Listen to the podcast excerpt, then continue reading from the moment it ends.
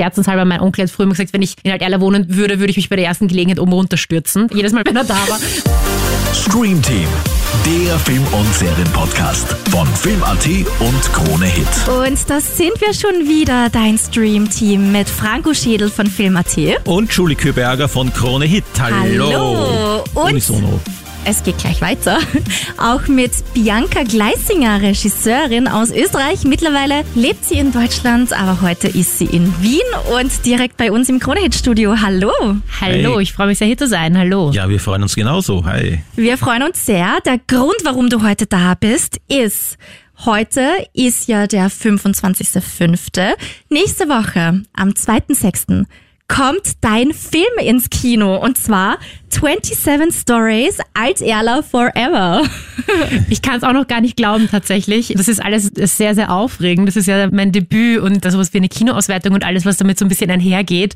Das ist für mich total Neuland. Das ist jedes Mal, wenn irgendwo ein Poster irgendwo äh, in Sicht ist in Wien, zücke ich schon mein Handy und schicke meiner Mama ein Foto. Und es ist auch ein sehr persönlicher Film, wie wir- hören werden. Eine Doku, aber auf dein Leben zugeschnitten vor allem. Genau, genau. Also es ist ein Film über Alt-Erla, den Ort meines Aufwachsens. Also meine Familie ist Anfang der 80er Jahre dort eingezogen.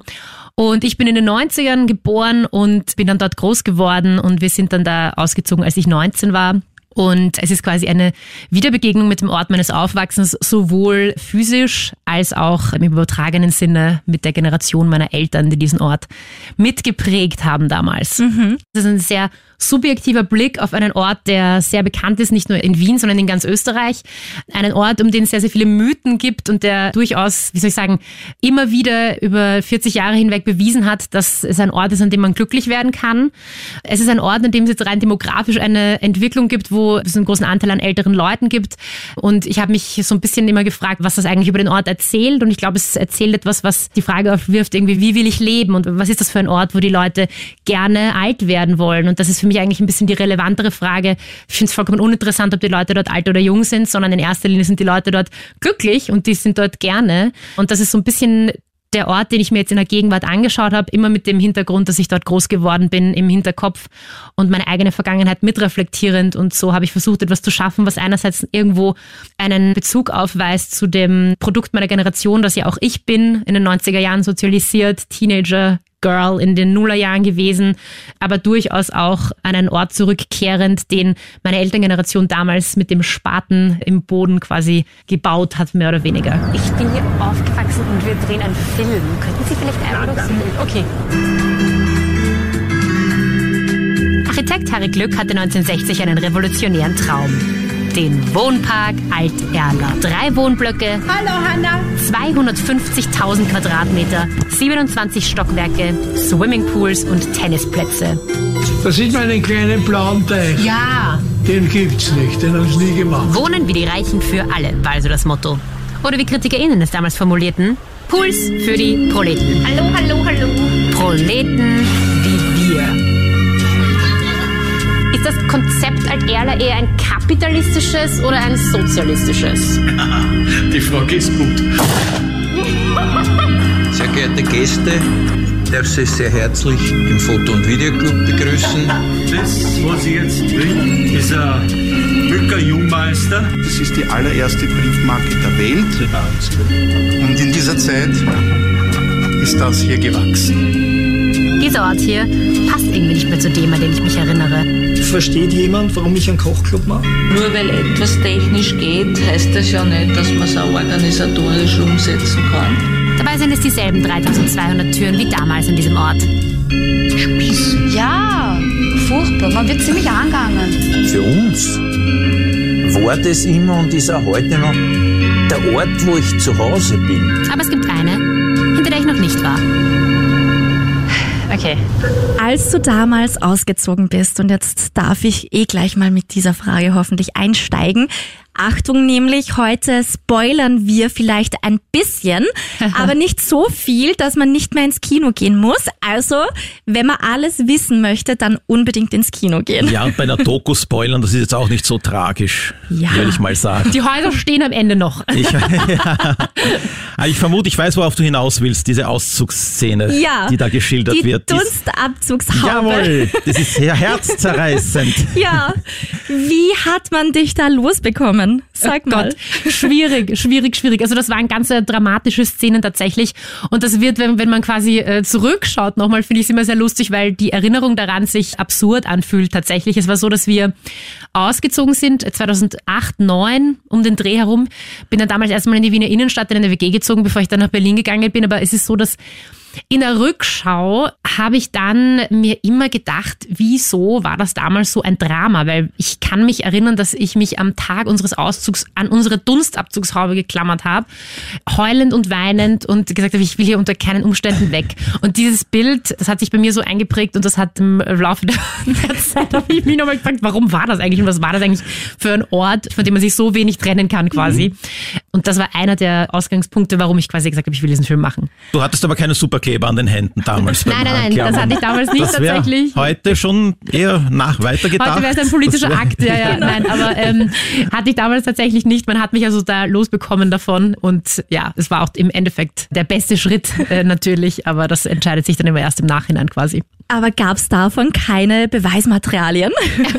Du meinst jetzt Fotos Ja, oder so? Fotos oder Videos? Also von dem, Na, von dem Moment selber, wo ich die umarmt habe, gibt es tatsächlich keine Fotos oder Videos. Wir haben aber ganz viel Archivmaterial von meiner Kindheit. Mein Papa hat damals ganz viel, ähm, wie es in den 90er Jahren noch üblich war, mit so einem Camcorder Ja. damals. Ja. Ähm, Haben wir mitbekommen, gefilmt. da gibt es Ja, viele, viele genau. Szenen. Und genau deswegen habe ich jetzt gefragt, weil das hat mich gewundert, dass davon dann keine Aufnahmen gab. Da war Ja. schon alles eingepackt wahrscheinlich beim Ausziehen.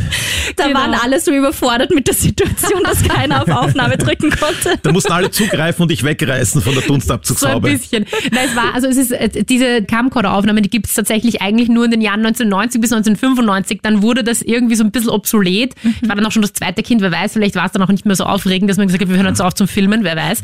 Das heißt, es gibt die nur über eine gewisse Zeitspanne und ab dem Zeitpunkt dann, als ich dann in den Nullerjahren so, weiß ich, 12, 13, 14, gab es ja dann auch schon die ersten Handys und so weiter. Also es gab dann eigentlich in erster Linie ist man dann so auf diese Wegwerffotografie, ich nenne es jetzt Wegwerffotografie, weil sie doch sehr für den Moment immer gemacht war, umgestiegen und dieses Bannen auf, äh, auf irgendwie VHS oder so ist ja dann irgendwie, irgendwie auch gestorben ein bisschen. Genau, deswegen gibt es die tatsächlich gar nicht. Also am Tag unseres Auszugs hat niemand mehr irgendwie fotografiert. Das war alles so ganz schlimm und ganz traurig. Also ein prägendes Erlebnis. Ja. Und es war von vornherein klar, dass das dein erster Langfilm werden müsste. Nein, nein, das Nein? war es gar nicht.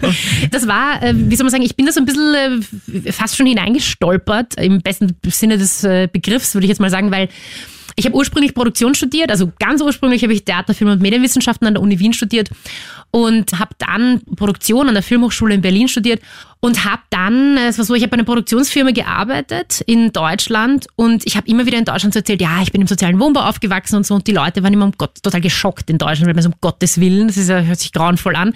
Und ich war irrsinnig irritiert von dieser Reaktion, weil ich das eben ganz anders konnotiert habe, also in Wien aufgewachsen und dann noch Alt-Erla, Swimmingpools, Tennisplätze, also ich hatte immer das Gefühl, wir sind Millionäre, das war so ein bisschen das Bewusstsein meines Aufwachsens, habe dann auch festgestellt, dass wir keine Millionäre sind, natürlich, aber dieses, dieses Gefühl des Stolzes, das ich verbunden habe mit dem Ort, das war, was jetzt das soziale Wohnen betrifft, in Deutschland überhaupt nicht in deren, sag ich jetzt mal, kulturellem Bewusstsein irgendwie so verankert wie bei mir.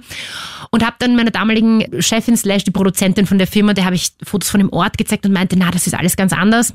Und so schaut halt Erle aus. Und die war restlos begeistert und meinte damals, naja, wenn du hast oder nicht Lust, was zu machen, ich gesagt, naja, vielleicht ein Wochenende mal mit einer Kamera und so.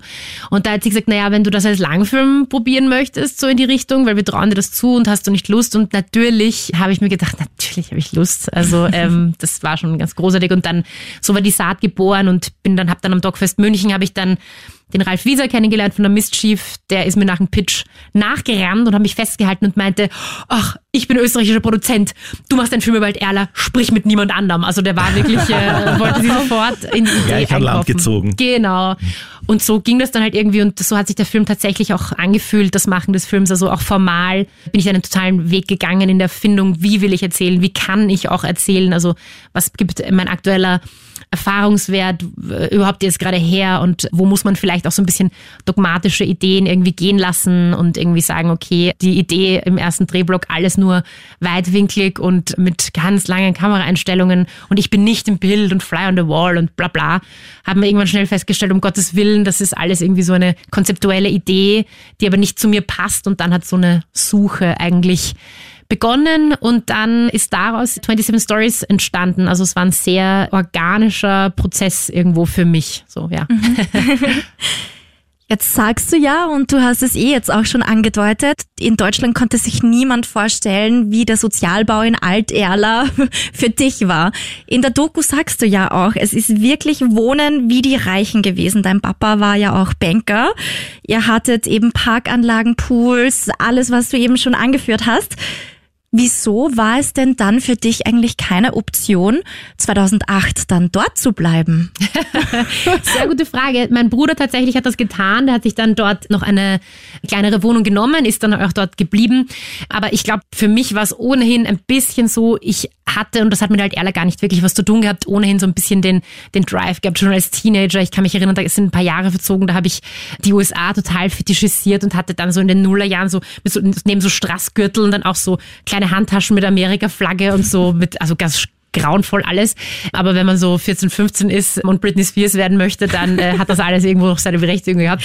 Oder ähm, Playboy wolltest oh. du ja auch. Oder also Playmate wolltest du werden. Die Nullerjahre waren grauenvolle Jahre für eine Frau, sage ich euch, ästhetisch. Ähm, aber genau, ich habe mich auch davon erholt irgendwann. Und das heißt, ich habe irgendwo immer schon so ein bisschen den Drang in mir gehabt, irgendwo flügge zu werden bis zu einem gewissen Grad. Also für mich war es relativ klar, dass ich, egal wo ich aufgewachsen wäre, mein Dorf unter Anführungszeichen verlassen hätte. Dann glaube ich mit der Matura so ein bisschen. Und ich wollte dann mein Bruder hat eher so dann den Drang gehabt, zu sagen, eher den Status quo so weitgehend wie möglich, glaube ich, zu erhalten und erstmal ist dann dort geblieben. Und das wäre einfach, weil ich, glaube ich, ein bisschen anders gepolt bin, da bei mir, ähm, es war bei mir einfach generell anders. Und dann habe ich erstmal zehn Jahre gehabt, sind dann vergangen, wo ich eine große Abwehrbewegung dem Ort gegenüber hatte. Also da fand ich das, also auch in Deutschland wenn man dann anfängt, da was Geisteswissenschaftliches zu studieren und dann reflektiert man nochmal sein Aufwachsen und sein Elternhaus. Und gerade wir als Millennial-Generation, da passiert dann sowieso sehr viele Kriege mit den Eltern, wenn man anfängt, gewisse Dinge zu hinterfragen. Und da habe ich halt alle wirklich zeitweise wirklich gehasst. Also ich mhm. dachte mir, Gott, so ein schrecklicher Ort. Und mich im Zuge des Filmemachens meine beste Freundin, auch noch von damals, die mittlerweile auch in Berlin lebt, bei einer Schnittversion dann daran erinnert, dass sie meinte, was redest du denn? Du hast halt Erla geliebt und hat mich an die Dunstabzugshaube erinnert.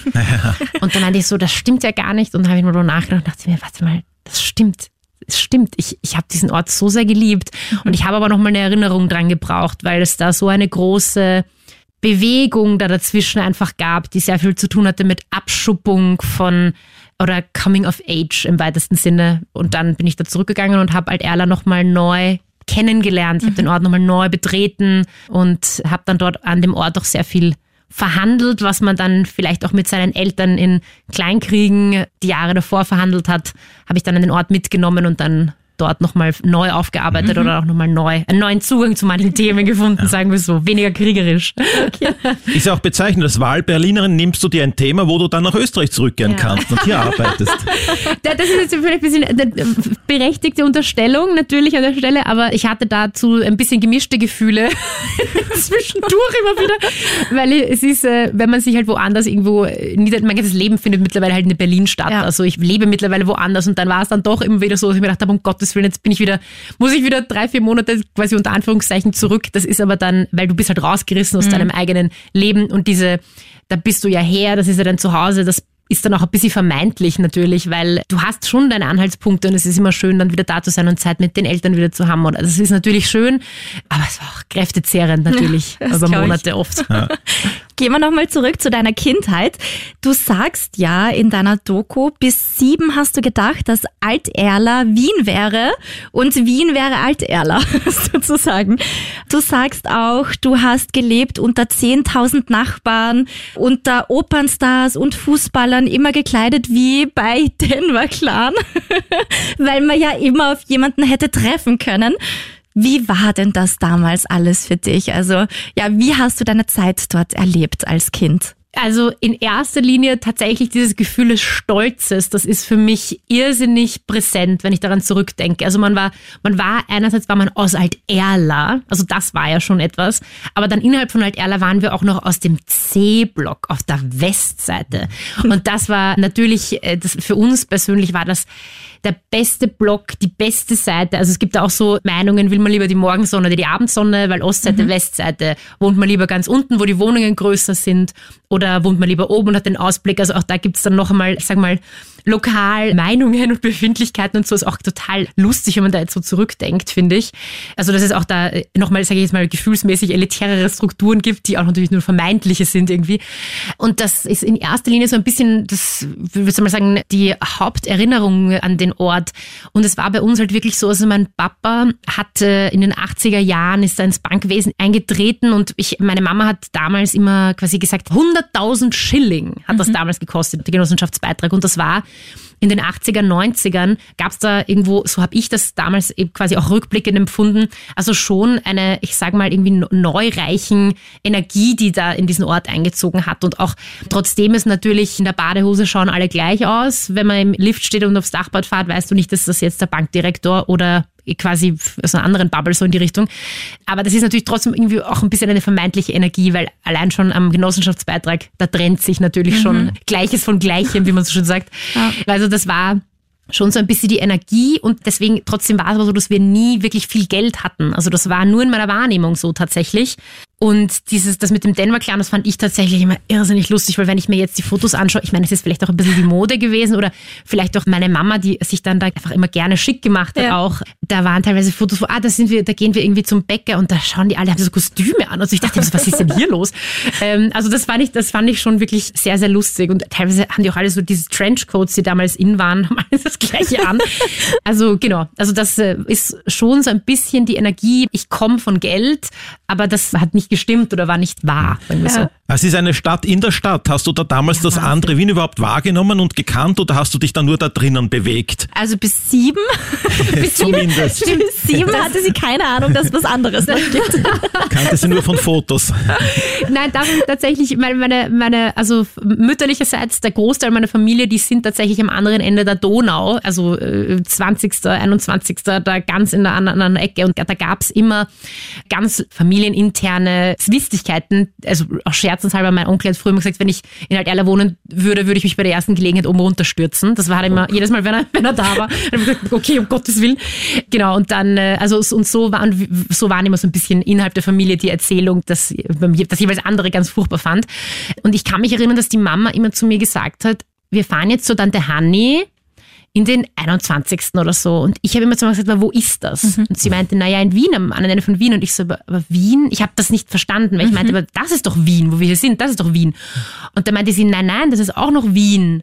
Und ich kann mich erinnern, und da war ich, das, da war ich wirklich, ich ein Kind, da war ich gerade in der Volksschule, dass ich das konzeptuell nicht verstanden habe. Ja. Dass ich mir gedacht habe, so, aber wir sind doch hier in Wien. Wie kann das sein, dass das irgendwie da noch weitergeht? Genau. Aber trotzdem, gerade dann, wenn man so ein Teenager auch wird und dann ist es eigentlich wirklich eine, also dann stimmt es nicht, das ist ein bisschen so ein bisschen die Erzählung, man kommt da nie raus und das hat ja fast schon so sektenartige Konnotationen, wenn ich das oft höre, das stimmt natürlich nicht, weil wir haben ja auch, das ist auch das Schöne an der Erle, dass wir hatten da halt, als ich groß geworden bin, gab es ja schon die U6-Anbindung und es ist ja, du bist in sieben Minuten am Westbahnhof mhm. oder so und ja. gerade mit 12, 13 war ich dann auch sehr, sehr viel nicht in Alderla. Also, ja. also wenn es dann losgeht, wenn du allein U-Bahn fährst, irgendwie so. Also ja. Und es sind auch Tunnel angelegt, erzählst du, dass du bei Regen musstest du dann nicht einmal nass werden, ja. wenn du in die Schule gehst. Das hat alles der Harry Glück, der Architekt in den 70ern so eingeplant. War das vielleicht schon im Hinterkopf, falls mal ein Atomschlag ist, dass man dann da sicher ist unter der Erde? Finde ich sehr, sehr lustig, dass du sagst, es waren Tunnel angelegt, weil das klingt äh, anders, als es tatsächlich okay. ist. Also das gesamte Areal, also Alt-Erla selber, ist nicht auf Straßenniveau gebaut, sondern du fährst quasi quasi, wenn du von der Straße bist, fahrst du auf selber Ebene in die Garage rein. Das ganze, das ganze Ding steht quasi auf einem aufgeschütteten Bereich. Und unter Alt-Erla gibt es zwei Garagenstöcke. Das heißt, jeder hat seinen eigenen Parkplatz unterhalb des Gebäudes. Mhm. Und das gesamte Areal ist über diese Garagen barrierefrei unterkellert. Das heißt, ich komme theoretisch von meiner Wohnung in die Schule, zur U-Bahn, zum Lebensmittelhändler, bla bla ohne eine einzige Stufe zu gehen und ohne nass mhm. zu werden. Also das ist schon tatsächlich super, weil du kannst, du gehst halt quasi aus deiner Wohnung raus, steigst in den Aufzug, fährst in die Garage und gehst in den Kaufpark zum Beispiel. Mhm. Jetzt sind wir, glaube ich, eh schon bei einem wichtigen Thema, weil ich glaube, alle Hörerinnen und Hörer, die die Doku noch nicht gesehen haben, können sie ja nicht. Die sind nicht so glücklich wie wir, dass wir schon vorab schauen durften. Vielleicht fassen wir einfach nochmal zusammen, wie kann man sich dieses Areal vorstellen, weil du hast vorhin schon gesagt, C-Block. Vielleicht fasst du einfach nochmal zusammen, wie kann man sich das dort vorstellen? Ja, sehr gern. Das ist tatsächlich, wenn man es einmal verstanden hat, ist es nicht mehr so kompliziert, aber es ist irrsinnig lustig, weil ich hatte mit meinem Kamerateam auch immer den Insider, dass ich gemeint habe, wir machen immer den Test immer zu Drehbeginn von einem Drehblock ich sage euch einfach, wir treffen uns auf C8 westseitig und ihr müsst alleine hinfinden. Und über die Jahre meinte ich dann so, da setze ich euch dann irgendwo aus und dann schauen wir mal, ob ihr wirklich in Alterla angekommen seid. Also Alterla ist ein Areal, das sind quasi drei Wohnblöcke, die stehen auf insgesamt 250.000 Quadratmetern. Und das sind drei Blöcke, sprich drei Reihen an Häusern. Und diese drei Reihen haben Blockbezeichnungen nach dem Alphabet. Also der vorderste Block, der bei der U-Bahn ist, ist der A-Block, der mittlere ist der B-Block und der hinterste ist der C-Block. Das heißt, es sind drei Reihen, A, B und C. Und in jedem Block gibt es insgesamt acht Stiegen. Mhm. Das heißt, du gehst an der Baumgartnerstraße aus gesehen, hast du überall die Stiege 1, dann geht es nach hinten 2, 3, 4, 5, 6, 7, 8. Das heißt, du kannst zum Beispiel wohnen auf, sagen wir mal, C8. So, und dann weißt du quasi schon, ha, ich muss ganz zum hintersten Block und in Richtung Leasing quasi. Mhm. Das wäre schon mal der erste Anhaltspunkt. Dann gibt's zwischen 23 und 27 Stockwerken, also je nach Block ist das unterschiedlich. Dann wohnst du also in C308, weil du wohnst im achten Stock zum Beispiel. Und dann gibt's Türnummern, Türnummer 5 zum Beispiel. Und ich bin aufgewachsen im C-Block, also ganz hinten, auf Stiege 4, also quasi in der Mitte mhm. relativ, auf 01, also im ersten Stock, Tür Nummer 5, C3 0105. Das wäre jetzt meine Adresse gewesen. Und dann ist quasi, und du weißt, dann innerhalb der Blöcke kannst du dich orientieren, weil westseitig ist quasi mehr oder weniger immer stadtauswärts, also weg von der U-Bahn und ostseitig ist dann immer in Richtung der U-Bahn. Also wenn du runterfährst und du musst zum Kaufpark und du bist im C-Block, musst du ostseitig raus. So läuft das. Klingt aber trotzdem kompliziert, auch wenn du es jetzt super gut erklärt hast. ja, wir aber, stehen ja nicht davor, sonst würden wir uns schon auskennen. Ja, eh, aber der Franco und ich haben heute eh schon gesagt, da müssen wir eigentlich mal hinfahren und uns das anschauen, weil es schaut ja echt beeindruckend aus eigentlich. Aber jetzt sagst du in der Doku auch, du hattest dein ganzes Leben dort in Alt-Erla, also du hattest auch all deine Freunde dort. Gab es nicht vielleicht doch mal irgendeine Freundin oder so, die dich besuchen wollte? Wie oft ist es dann vorgekommen, dass sich jemand komplett verlaufen hat? Ja, tatsächlich. Also ich würde eher sagen, dass meine Kindergarten-Schulfreundinnen, die damals äh, meine besten Freundinnen waren, da gab es dann, gerade wenn man, wenn du ein Kind bist, viele, die haben wirklich inhaltlich gewohnt.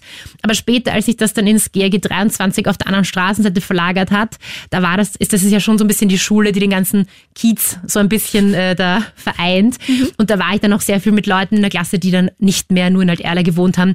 Eine meiner besten Kindheitsfreundinnen, die sind, unsere Mütter sind bis heute gut befreundet, die hat irgendwo im 13. gewohnt quasi. Für die war Alt-Erla auch ist quasi wie ihr Zuhause. Also die kommt zwar von außen, aber die ist mit mir da irgendwie groß geworden. Und im Gymnasium dann ist dann auch, habe ich eine meiner besten Freundinnen kennengelernt, die dann zwar auch im 23. wo ganz anders gewohnt hat, aber die ist dann auch, kannte sich dann da auch aus, einfach weil du in dem Areal, es ist auch nicht so kompliziert, aber ähm, also wenn du quasi einmal Intus hast, dann, dann, dann geht das schon, kann man die Leute schon noch aussetzen.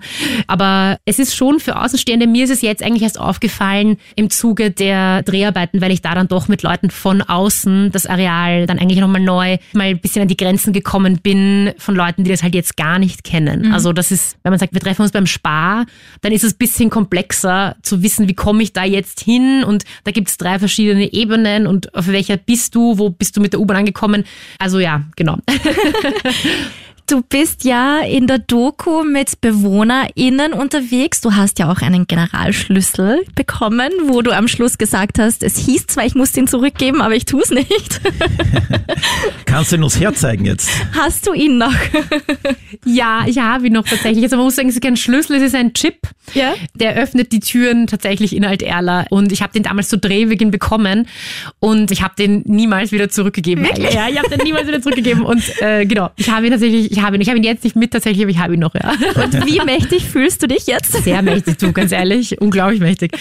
Ja, es ist natürlich schon natürlich super, weil man hat trotzdem das Gefühl, also man hat sprichwörtlich einen neuen Zugang zu dem mhm. Ort irgendwie wieder gefunden. Also genau.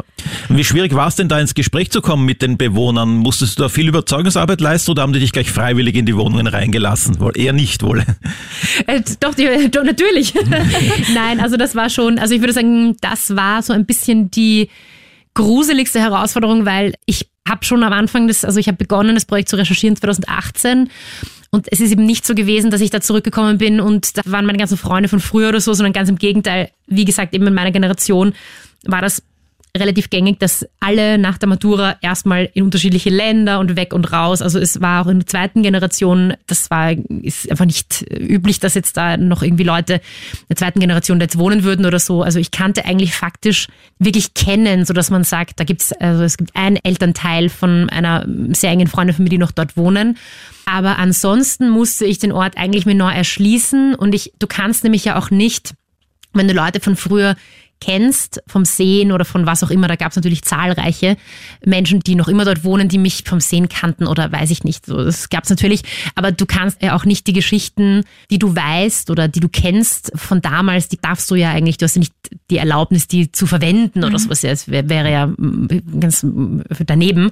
Das heißt, du musst schon nochmal sagen, hey, ich war damals im Kinderchor bei der Volksschule, vielleicht erinnerst du dich, ich bin Regisseurin geworden, wollen wir uns mal auf einen Café treffen. Also du startest schon von null, du lernst die Leute neu kennen und dann geben sie dir unter Anführungszeichen etwas an die Hand, dem du jetzt nochmal neu begegnen darfst, so mhm. in deiner neuen Rolle auch. Und dann habe ich die ganzen Clubs, also ich habe in der ersten Recherche drei Monate gedauert, als ich das Treatment geschrieben habe, habe ich da drei Monate in Alterla gewohnt. Das war im Winter, es war ganz gruselig auch alles, weil man war ganz alleine und war ich da halb illegal zur Untermiete von einer Freundin, die ist ausquartiert, also ihrem Freund. Genau, und dann habe ich so eine Liste bekommen und da standen alle Clubs drauf mit Telefonnummern und dann habe ich einfach alle Clubs einmal durchtelefoniert und gesagt, ja, ich möchte schießen kommen, ich möchte Häkel mhm. kommen, ich möchte Töpfern kommen, ich möchte bla bla. Wie viele Clubs sind das ungefähr? Eine Menge. Uh, uh du fragst mich jetzt. Also, weil ich bin immer, bin immer ganz, wenn es um Hard Facts geht, bin ich immer genau die falsche, aber ich glaube, es sind um die 30. Wow. Genau. War das zu deiner Zeit auch schon so oder hat sich das dann gesteigert, vermutlich im Laufe der Jahre? Nein, das war tatsächlich zu meiner Zeit auch schon so. Also das, wow. die Räume selber sind ja gesetzt. Also das ist ein architektonischer Makel eigentlich, weil es ergibt sich, dass es in den Gebäuden drinnen, also im, in, im Kern der Gebäude, gibt es diese fensterlosen Leerräume und da hat Harry Glück dann quasi gesagt, hm, lass uns das doch als Sozialräume anlegen.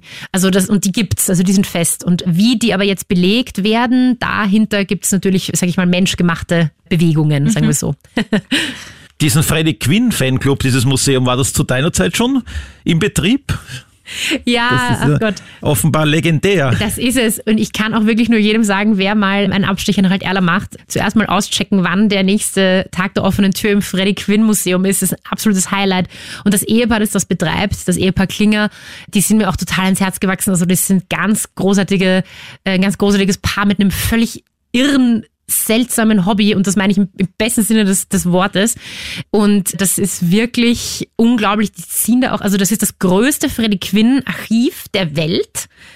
What? Äh, es ist schon völlig verrückt. Ja. Ähm, und die machen einmal im Monat, machen die für alle Mitglieder einen Tag der offenen Tür. Das machen die auch alles quasi selber, selbstbelegte Brötchen und irgendwie da ihre Plastiksektflöten und so. Das ist ganz, ganz großartig und original. Und dann wird der Kinder- und Jugendclub wird dann zusätzlich zusätzlich angemietet, weil die Räumlichkeiten sind direkt daneben und da werden große Leinwände aufgezogen und Sessel aufgestellt und da kannst du dir über Stunden Freddy Quinn Material anschauen und der Edi spielt an der Orgel und erzählt über Freddy Quinn Anekdoten. Wahnsinn. Also ganz toll und ich weiß, dass das hat einmal das, das Freddy Quinn Museum heute ist in der alten Tauschzentrale, weil als ich groß geworden bin, gab es eine Tauschzentrale. Mhm. Und das ist jetzt dort eingezogen. Das gab es aber in den 90ern auch schon. Und zwar lustigerweise hatten die ihr Archiv, da war es noch kein Museum, in einem Kellerraum. Und das habe ich erst später festgestellt. Also jetzt, als ich sie in, im Erwachsenenleben kennengelernt habe. Und dieser Kellerraum, wo das Freddy Quinn Archiv drin war, das war theoretisch, weil unsere Wohnung war eine Maisonette-Wohnung auf der anderen Seite von meiner Zimmerwand mhm. ist eine Gangebene und genau da hatten die ihr Archiv damals und da war tatsächlich, glaube ich, auch einmal Freddy Quinn dann zu Gast auf der anderen Seite von wow. meiner Zimmerwand. Wow. Das habe ich aber dann erst erfahren. Da sind nie irgendwelche Musiktöne durchgedrungen zu Na, dir. Aber damals eben nicht, das war, das, die hatten einfach einen Keller und da war das alles drin und dann haben sie irgendwann, dann wurde die Tauschzentrale frei und dann haben sie quasi gesagt, okay, lass uns doch ein Museum draus machen. Also das hat zu dem Zeitpunkt damals niemand gesehen, was sie alles hatten. Mhm. Und seither stellen die das irgendwo auch aus und ist ein sehr spezieller Ort, der jetzt nicht speziell, also ich sagen würde, das erzählt so viel über Alt-Erla, aber es ist trotzdem, es ist, ein Unikum und es zählt total, äh, finde ich, zu den Dingen, die Alt-Erla einfach so großartig machen. Also, wo gibt's denn das? das ist ganz toll, ja. Ja, klar. Und er bietet dir sogar an, dass du das vielleicht übernehmen könntest. Hast du dich da dann zurückgezogen, vorsichtig? Ja, ganz genau. Du, wir machen da schon die Verträge, das läuft. Ja, genau. Also der, wir haben, ich habe mit Edi und Gitti wirklich eine durchaus freundschaftliche Beziehung entwickelt und sie versuchen immer noch mich dazu zu verleiten, weil ich glaube, die eigenen Kinder, die weiß ich nicht, inwiefern die das da schon dieses Erbe antreten. Aber genau, das suchen sie aber tatsächlich noch. Also das finde ich sehr lustig. Der Edi sagt immer, das kann doch nicht sein, dass im Rathaus nicht irgendwo ein Abstellkammer frei ist, dass man das dorthin verlagert. Also wer weiß, also es ist an die Stadt Wien an der Stelle gerichtet, dass man das vielleicht irgendwie noch erhält. Ja, genau. Michael Ludwig soll da einfach mal ein Machtwort sprechen. Jetzt hast du es eh schon angesprochen, du hast alle Clubs durchgerufen und hast dann auch einige besucht im Laufe der Doku. Schießstand, Billard, eine Näherei war dabei, Werkstatt und und und. Abgesehen jetzt von all dem, was du schon erzählt hast, was war denn das Coolste, was du erlebt hast während der Dreharbeiten? Oh, das Coolste. Also die Clubs waren natürlich insofern ein Hit, weil man da ganz viele Sachen ausprobieren konnte. Aufgrund von Corona habe ich leider das große Problem gehabt, dass wir vieles dann im Endeffekt recherchiert haben, aber nicht drehen konnten. Okay. Weil wir haben viel gedreht während der Corona-Zeit und dann sind die sozialen Räume, die keine Fenster haben, mhm. mit einem Altersschnitt von irgendwie hoch, sagen wir so. Die waren einfach tot, so ein bisschen mhm. die, diese, diese Räume. Und dann hat man einfach viel entweder selber organisiert, was irgendwie möglich war, oder man hat dann noch die verbleibenden Drehtage halt irgendwie so genützt, was halt ging. Aber trotzdem, das hat Spaß gemacht. Das Töpfern hat total Spaß gemacht und so. Ich bin in meinen alten Tanzclub wieder zurückgekehrt, mhm. wo ich Walzer tanzen damals gelernt habe. Aber es war viel, auch das Schießen, das sind ja keine richtigen Waffen, das sind so Druckluft mhm. quasi. Es war auch aber irgendwie, war sehr interessant da zu etwas, was mir wirklich sehr fremd ist, irgendwo einen Zugang zu bekommen oder damit Menschen zu sprechen. Aber ich glaube trotzdem, ich meine, dass die, die große, tolle Erfahrung an dem ganzen Projekt oder an dem ganzen Film waren generell einfach diese Begegnungen an dem Ort. Also ich habe so viele Leute kennengelernt und so viele Geschichten gehört. Ich, ich, es, es bricht mir immer noch das Herz, weil wir haben 120 Stunden Material und 82 wow. Minuten Film. Ja, also es ist irrsinnig viel geflogen. Und viel fliegt dann auch nochmal zusätzlich, weil du halt auch einfach Zeit brauchst, um den Ort einfach zu bebildern, mhm. greifbar zu machen. Das ist auch Erzählzeit im Endeffekt. Das heißt, es ist wirklich sehr, sehr viel einfach an Zwischenmenschlichem, was ich, hätte man fünf Stunden draus machen mhm. können, zumindest irgendwo. Mhm. Und da ist mir eine, also äh, unglaubliche Offenheit da irgendwie entgegengekommen. Und vor allem, es ist auch immer großartig, weil die Leute, die vor der eigenen Kamera stehen, die stehen da immer aus einem Grund. Also die haben immer auch ihren eigenen Grund, warum die dir was erzählen wollen. Also man selber hat immer nochmal im Kopf irgendwie, warum man die Person spannend findet, weil meistens die Dinge, die man an sich selbst gar nicht so wahrnimmt, sind ja eigentlich die, die einen eigentlich, äh, sage ich jetzt mal, spannend machen, charakterlich. Das hat ja jeder von uns so ein bisschen. Und die Dinge, die man an sich selber gerne präsentiert, das sind ja meistens die, die sind eigentlich für Dritte gar nicht so interessant. Aber wenn einem mal das Gesicht entgleist oder wenn, also die Dinge, die wir nicht kontrollieren können, ja. das ist ja eigentlich aus der dokumentarischen Perspektive eigentlich das Interessante. Aber es war trotzdem ganz toll, Leuten, die eigentlich sonst keine wirkliche Bühne bekommen oder bekommen haben, einfach eine Bühne zu geben und das zum Leben erwachen zu sehen. Also Dinge, die man im Leben gemacht hat, voller Stolz, dass, dass Leute erzählen können. Das war mir persönlich auch sehr wichtig, dass der Film einen totalen Humor hat. Ähm, das war mir irrsinnig wichtig, aber dass auf der anderen Seite dann trotzdem alle Menschen verschiedene Farben ihrer Persönlichkeit abgebildet sehen. Also ich habe im Schnitt immer mit den Augen von den Menschen, die im Film sind, auch selber mitgeguckt und mir größte Mühe gegeben, auch zu sagen, ja, wir sind alle skurril, inklusive mir, aber das sind auch Leute mit Vergangenheit, Gegenwart, Zukunft und ganz großartigen Geschichten und Verletzlichkeiten und so. Und das war auch im Schnitt dann oft die Frage, von welchen Menschen haben wir die meisten Farben in der Abbildung? Also wo ist am meisten möglich? Welche Leute kannst du am komplexesten abbilden? Und da war dann einfach auch ein bisschen die Entscheidung, von wem hatten wir da das meiste Fleisch, unter Anführungszeichen. Ja. ja. Nun heißt ja der Film 27 Stories, wenn man das ein bisschen schlampig liest, das sind das dann nicht die Stockwerke, sondern die Geschichten. Ja. Ich meine, das ist ein bewusster Doppelsinn, der da hineingebracht wurde. Es sind auch tatsächlich 27 Geschichten, die da erzählt werden, 27 verschiedene Personen, die vorkommen. Ich habe jetzt nicht nachgezählt. äh, äh, Schock, darüber habe ich gar nicht nachgedacht. Nein, nein. Ja, ja, total. Also es zielt natürlich darauf ab, zu sagen, es ist eine Art, ich sage mal, Abbildung von verschiedenen Geschichten, inklusive meiner, also ein Abriss, also ein Kaleidoskop eigentlich ein bisschen. Und der Ort wird erzählt. Der Ort ist einer der Hauptprotagonisten und wir versuchen da eine lebendige Welt irgendwo zu finden. Also die Geschichten verschiedener Menschen und jeder macht an dem Ort seine eigene Sache. Ich mache halt den Film, andere Garteln, andere, also ist alles gleich wichtig und unwichtig so in die Richtung, aber wir sind alle da. Und ich habe mich diesem Titel, ich hätte wahnsinnig gerne einen deutschen, österreichischen bestenfalls Titel eigentlich gehabt. Aber das war ursprünglich der Arbeitstitel, mit dem der ganze Film gestartet hat. Und ich habe mich da zeitweise total davon wegbewegt und bin am Schluss dahin zurückgekehrt, weil ich das Geflügelte an dem Begriff im Englisch-Deutschen eigentlich schön fand, weil mhm. 27 Stories, also 27 Stockwerke, wie der Film ja eigentlich heißt, ist was Architektonisches. Aber im Großen und Ganzen lesen wir es mit der Konnotation von einem Blumenstrauß an Geschichten. Mhm. Und das fand ich eigentlich sehr treffend. Und wir haben ganz viele ganz grauenvolle Titel auch gebrainstormt. Das war ganz schrecklich. Magst du ein paar davon verraten oder ist das jetzt zu peinlich? Na, um Gottes Willen, was hatten wir denn alle? Also ich, ich weiß nicht, ich erinnere mich, glaube ich, auch einfach so ein bisschen zurück an ähm, Leute machen Sachen, mochte ich auch. Also Leute machen Sachen, war so ein bisschen, fand niemand geil. Oder Casabianca hatte ich auch eine Zeit lang. Fand ich ganz gruselig, fand, fand niemand so lustig wie ich. Also wir hatten da ganz großartig grauenvolle Ideen und im Endeffekt hm. ist es 27 Stories Alt Ella Forever geworden. Die ja. hängenden Gärten von Wien oder so. Auch das, auch das. Finde ich wunderschön grauenvoll. Vielen Dank. also für die architektonische Bezeichnung ist das sehr, sehr schön, aber du gleitest halt, wenn du so ein bisschen einen Abriss über das Leben machst, also das Leben per se wird ja auch in seinen verschiedenen Phasen in dem Film ja auch abgebildet, ohne jetzt zu viel zu spoilern, von der Geburt, Kindheit über alles, was da sonst noch passiert am Ende. Und ich glaube, da gleitest du auch in der Titelfindung ganz schnell ins Kitschige ab. Dann hast du einen, einen Architekten, der heißt Harry Glück. Um ja. Gottes Willen, da hatten wir ganz viele Titel, wo ich mir gedacht habe, mir stellt die Haare auf. Aber es war trotzdem dann, also es ist schwierig, da so ein bisschen die Waage zu finden. Und ich habe mich dann insofern für 27 Stories entschieden, weil ich eben das Gefühl hatte, der hat nicht so diese bedeutungsschwangeren Konnotationen. Ich wollte auf keinen Fall Glück im Titel, also ja.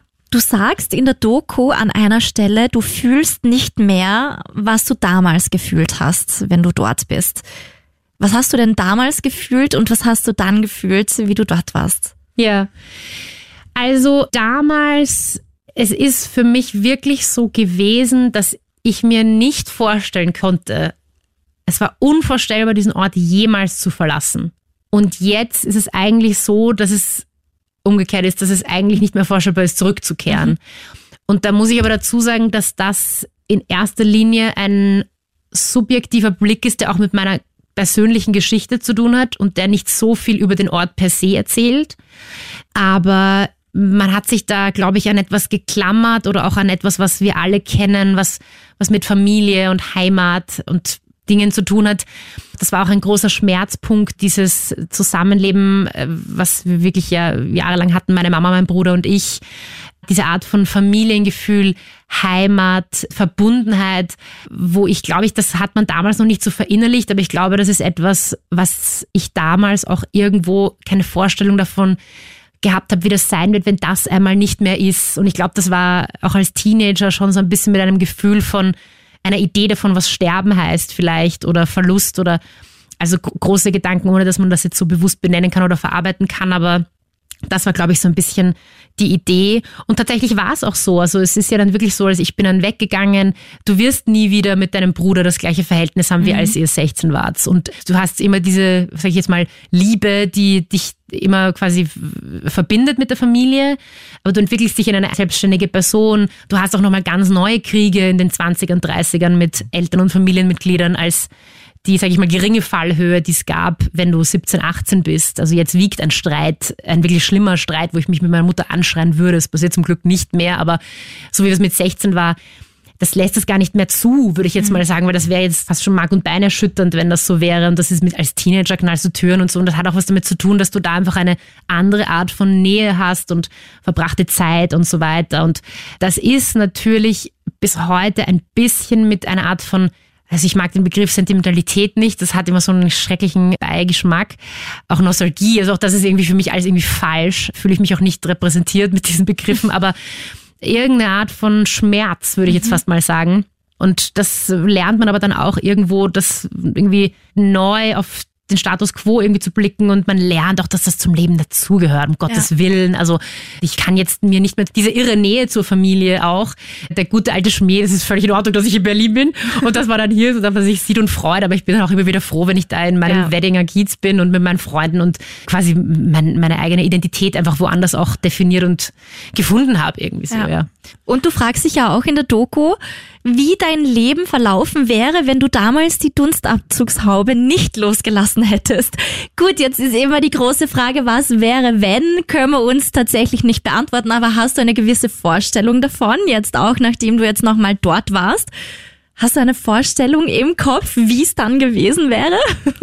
Ja, also man muss natürlich hier darauf hinweisen, dass das hier durchaus auch als Metapher dann natürlich zu verstehen ja. ist. Und ich glaube, dass ähm, also die Option, dass ich dort wirklich geblieben wäre physisch, das hätte es in Wahrheit ja sowieso nicht gegeben. Also ja. das ist aus unterschiedlichsten Gründen. Und ich glaube, dass es wirklich so ein bisschen was einfach zu tun hat mit, wie lernt man auch die eigene Familie, also wie, wie nähert man sich jetzt aus einer Distanz heraus so ein bisschen den Nächsten nochmal neu und wie sortiert man sich, wie lässt man auch sowas irgendwie gehen. Also wie diese, das ganze Thema Kindheit und Jugend, das ist ja für jeden irgendwie weird belastet. Also ich habe Freunde, die können sich bis heute so, also das ganze Archivmaterial, was von mir da jetzt mit drin ist, da meinten Freunde von mir, um Gottes Willen, ich, ich bei mir gibt's das auch, aber ich will mir das nicht anschauen. Also es gibt auch keine Gründe, die haben gute Verhältnisse zu ihren Familien, aber die wollen das nicht sehen, die wollen nicht die Stimmen von der Oma oder das will man alles irgendwie nicht. Also und das ist ja für jeden irgendwie ein bisschen so und ich glaube da einfach mal zu sagen, okay, man findet vielleicht einfach einen, einen neuen Zugang, auch etwas, was ein bisschen unemotionalisierter ist, ein bisschen die Universalität der Geschichte irgendwie akzeptiert. Das ja. geht uns irgendwie allen so und es ist irgendwie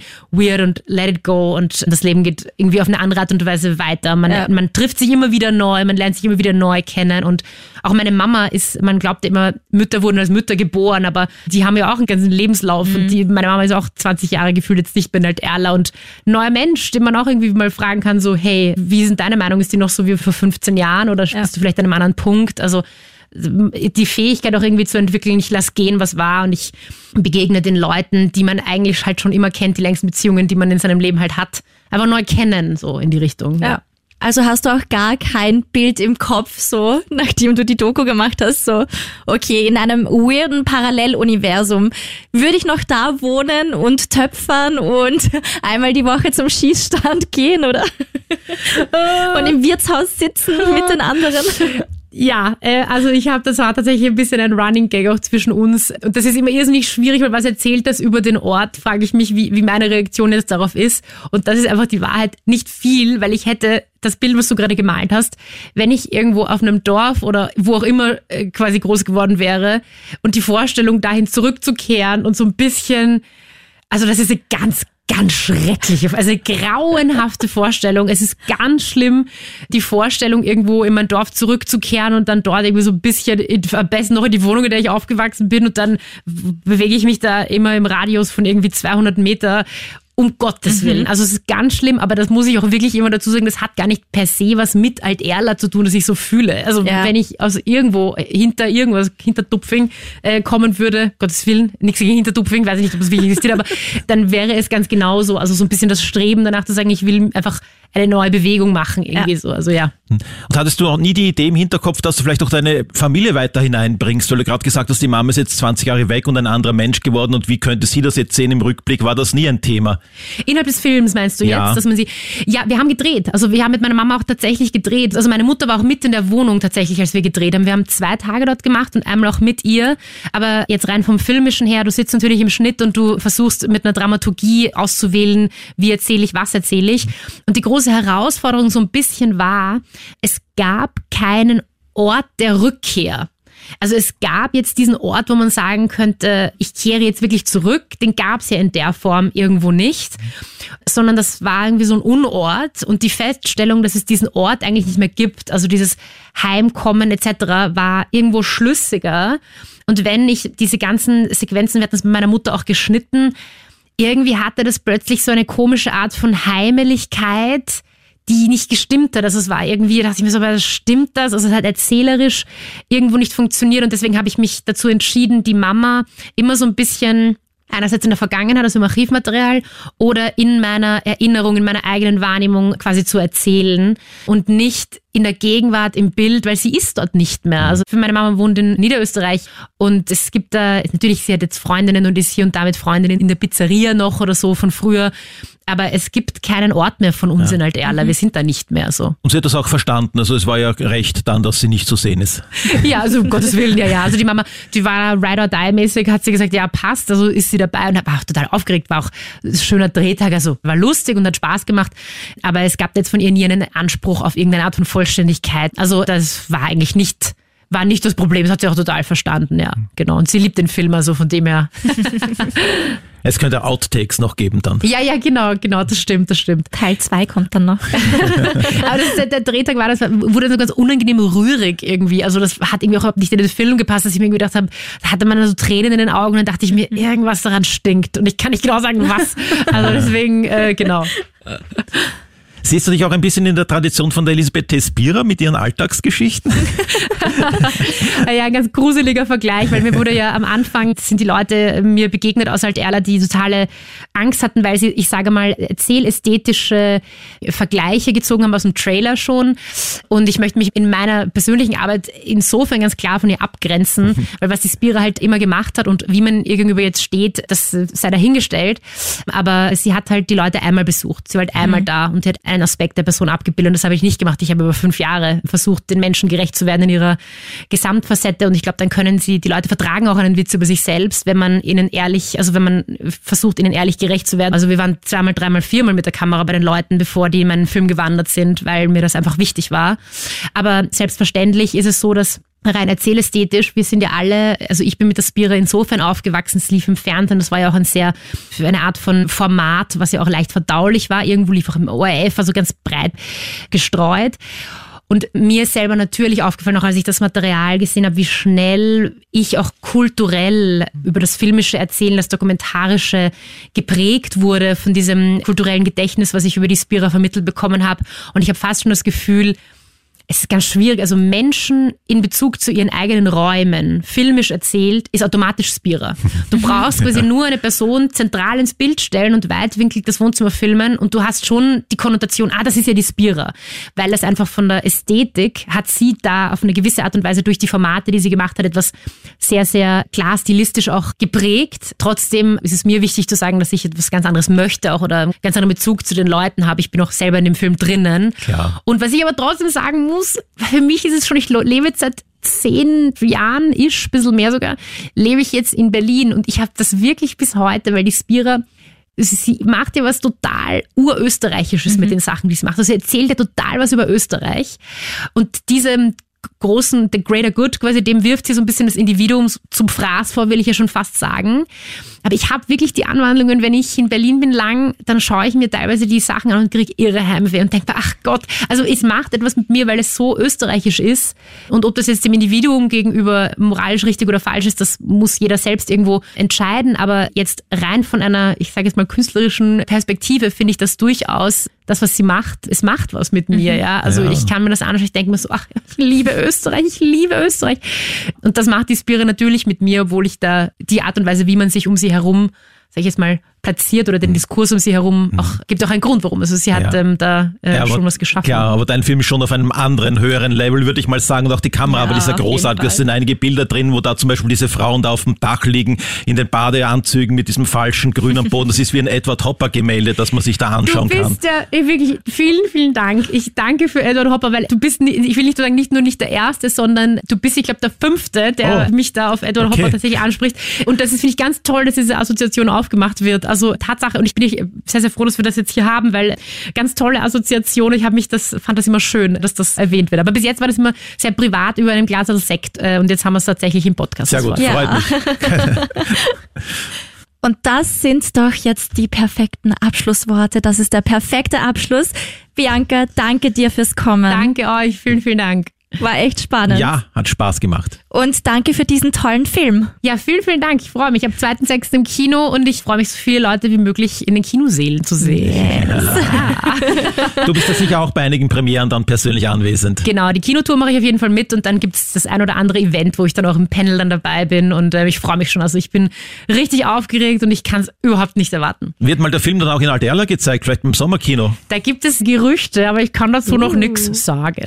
Okay, aber wir hoffen das Beste. Genau. Auf jeden Fall. Wir drücken die Daumen. Danke fürs Kommen. Dankeschön. Und zwei gibt's in zwei Wochen wieder. In der Zwischenzeit gerne bewerten, abonnieren oder E-Mails schicken mit Feedback, Empfehlungen. Auch gerne, wenn ihr im Kino wart und 27 Stories gesehen habt, gerne auch uns ein Feedback schicken an. Streamteam at Kroneta.at, wie üblich. Wir freuen uns. Bis bald. Ciao. Tschüss. Ciao. Stream Team, der Film- und Serienpodcast von Film.at und Krone Hit.